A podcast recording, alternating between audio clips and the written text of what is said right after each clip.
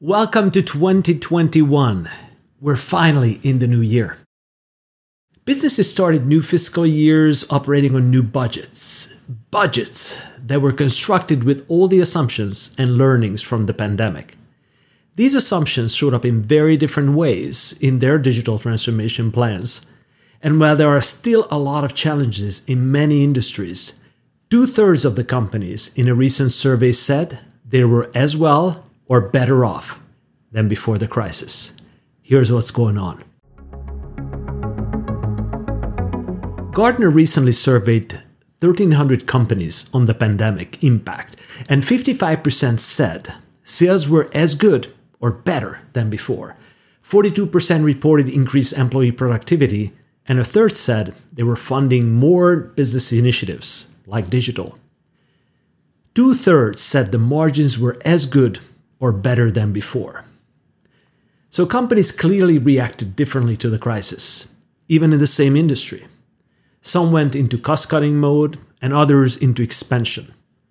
We don't know who will be right in the end, but the growth camp tends to have an edge.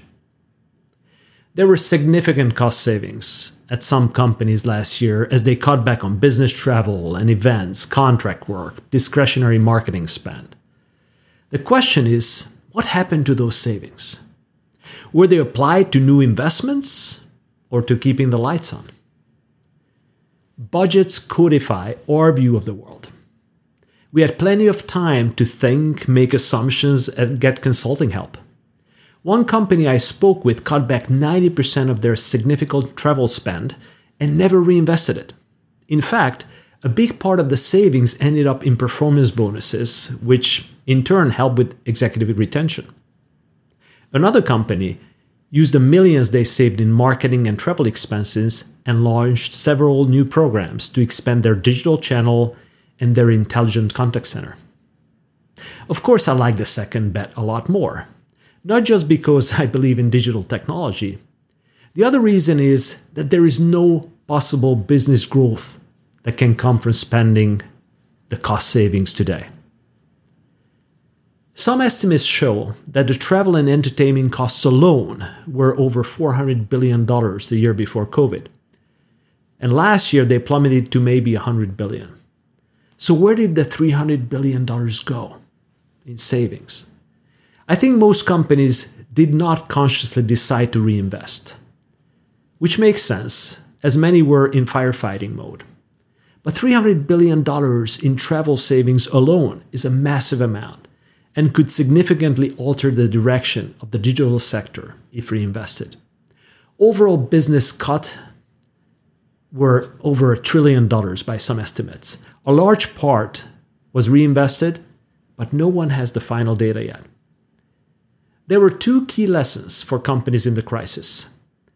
They needed more scrutiny on the SG&A spend and more flexibility in their business models. So, how is this impacting digital programs? Well, spend scrutiny introduced more value measurement and ROI rigor to the transformation programs. This in turn impacted the two edge cases in digital transformation the way to aspirational pie in the sky programs with excessive costs and unclear value measurement process were scaled back. The other end of the spectrum, many companies cut down digital pilots, proofs of concepts that were cheap but had little to no ROI. The business flexibility imperative is the most interesting. Companies realized that their workforce structures were too dated, their outsourcing contracts too rigid, the go to market models and supply chains inflexible. So cracks appeared at every process area during the pandemic due to this inflexibility. This is why digital projects during the crisis really shine. Automation created alternatives to outsourcing and contract work.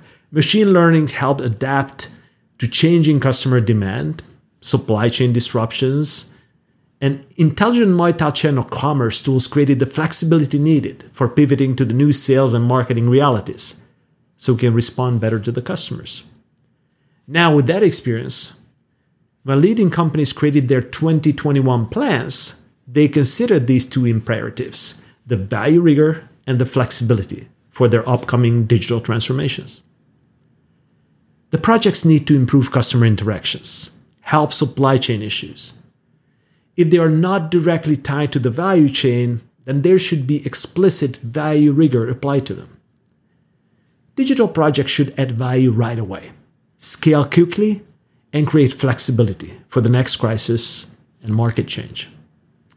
In a Tech Republic survey, 50% of the companies said they will spend more on digital transformation due to the lessons in the pandemic. Digital tools are also maturing.